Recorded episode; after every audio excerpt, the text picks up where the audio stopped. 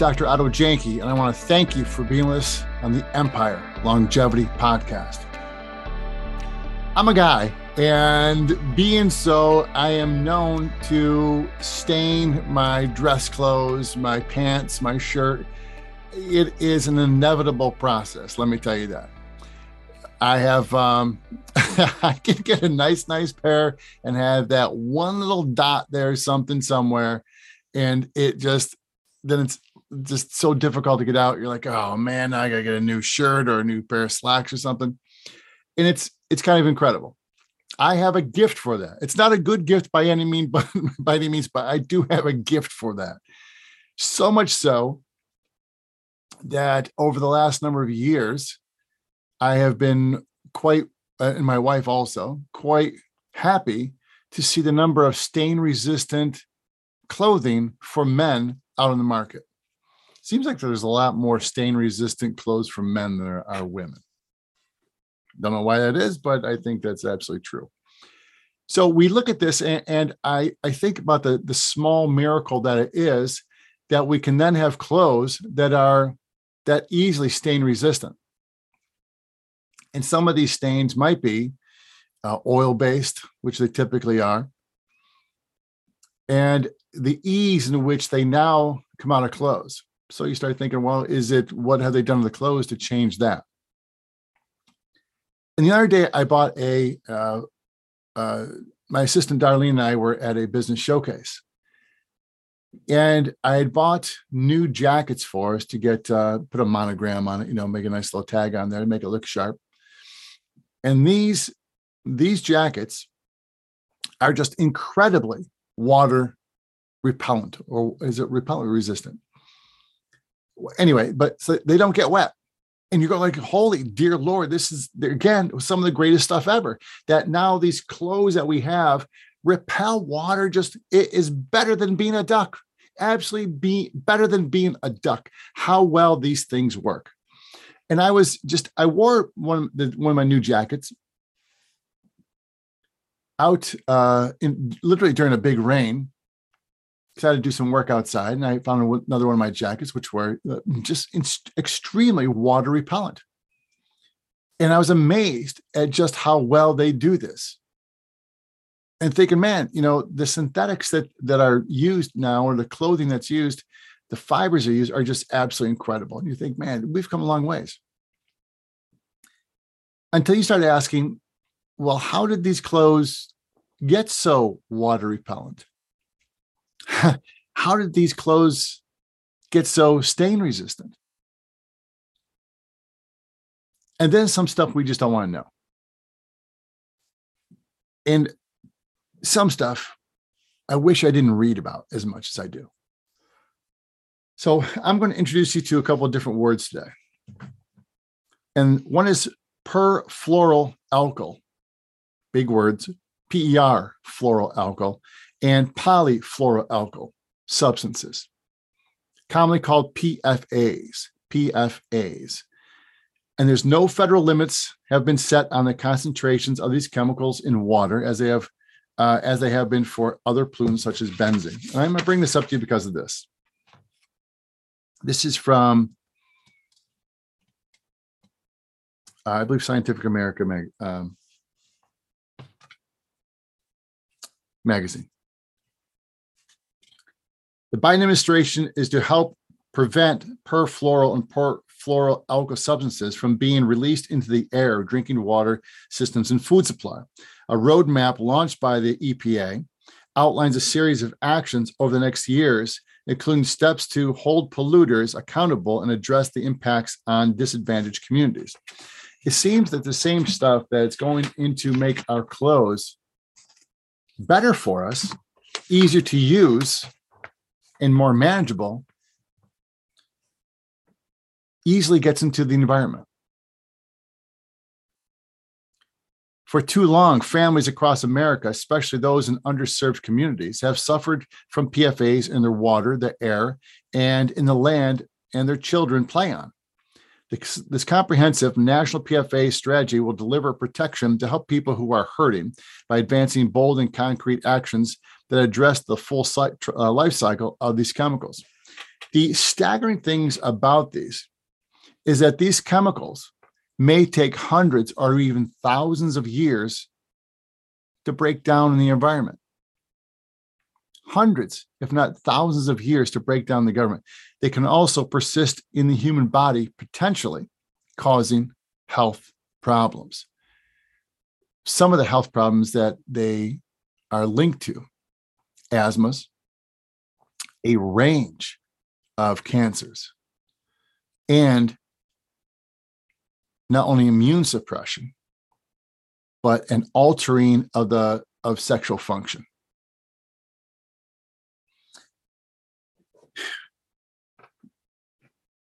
Of the more than 9,000 PFAs, PFA compounds, 600 are currently used in the US in countless products, including firefighting foam, cookware.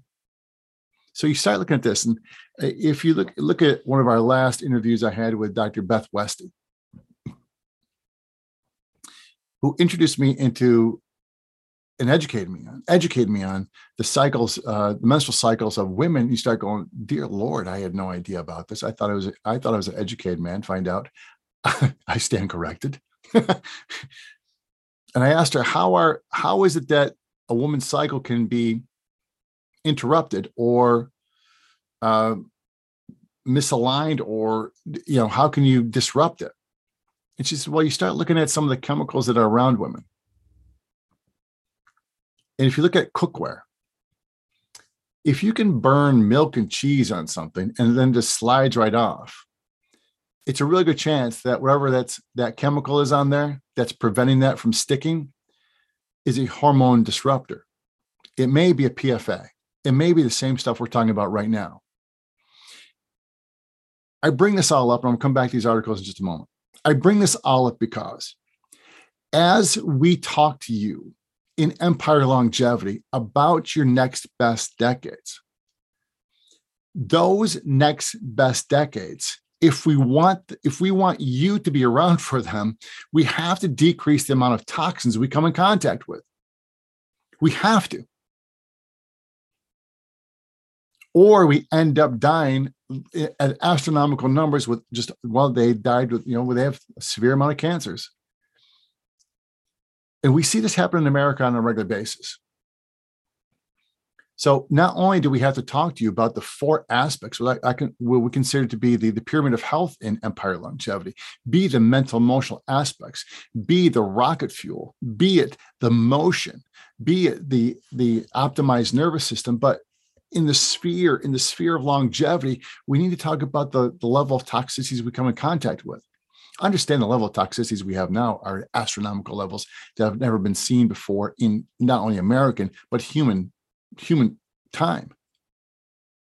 And the ease in which these chemicals are then just are accessed by us.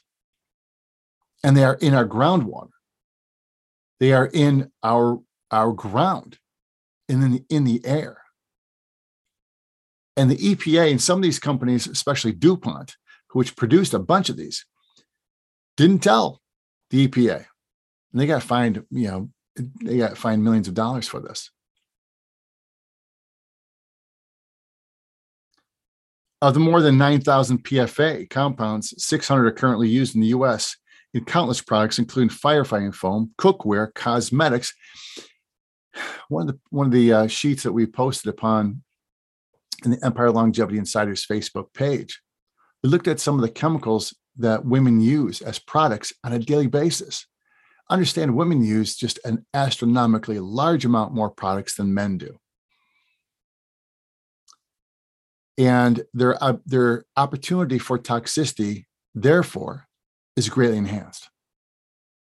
If the body is on a regular basis, on a regular basis, pushed and pushed with toxins, the body can only only handle so much for so long. And even if it's a tiny amount, even so we talk about the titration of toxicities. the titration of toxicities, this was given to me by my good friend Dr. Eric Plasker. The titration of toxicities is that if I have a seemingly odorless, colorless, tasteless liquid A and an odorless, colorless, tasteless liquid B, and I take B and I put drop by drop into A. And and I put 1, 2, 20, 30, 50, 60, 70, 80 drops of A of a B into A, and it still looks colorless, odorless, tasteless. It, you don't see it. There's no, you can't even look at, shake it up. No, there's, there's nothing in there. Until maybe we get to 90, 91. Then you start to see, well, that's, it doesn't, just looks like not the same. And then 92, it starts to get maybe a little hazy. 93, maybe a little more. than 90, 95, boom, the whole thing turns blue. Boom, a dark boom, blue. You go, oh, see, now it's toxic. Well, the stuff was toxic, putting that drop by drop from B into A, it was toxic from, from drop one, from drop one on. It was colorless, odorless, tasteless. But from drop one on, it was toxic. How many more toxins can we, you and me, as we progress in these decades forward, how many more toxins can we possibly handle? and this stuff is everywhere. I mean, I look at this and they talk about how how um, uh, from yoga pants to to workout clothes, all through this stuff, all through this stuff. Uh, carpet treatments, and I, I look at the carpet treatments that that my dogs we've had we had stain we had all the stain repelling carpets for years because we have greyhounds and the greyhounds are just dramatically known for for sleeping on the ground where their head off the bed and their nose is right into the carpet. And we thinking that for years we were doing a great thing my wife and i were doing a great thing by having anti-stain carpets for the dogs knowing that dogs make messes sooner or later uh, be it that they go outside and run around in the mud and they come back in it was so much easier to clean up were we inducing cancers into them? I, would hate to think that. But if we're inducing the cancers into them, are also we inducing cancers into our kids by these stain resistant carpets. So what do we do? We go into much cheaper, cheaper carpets and we replace them much, much more, quite frankly.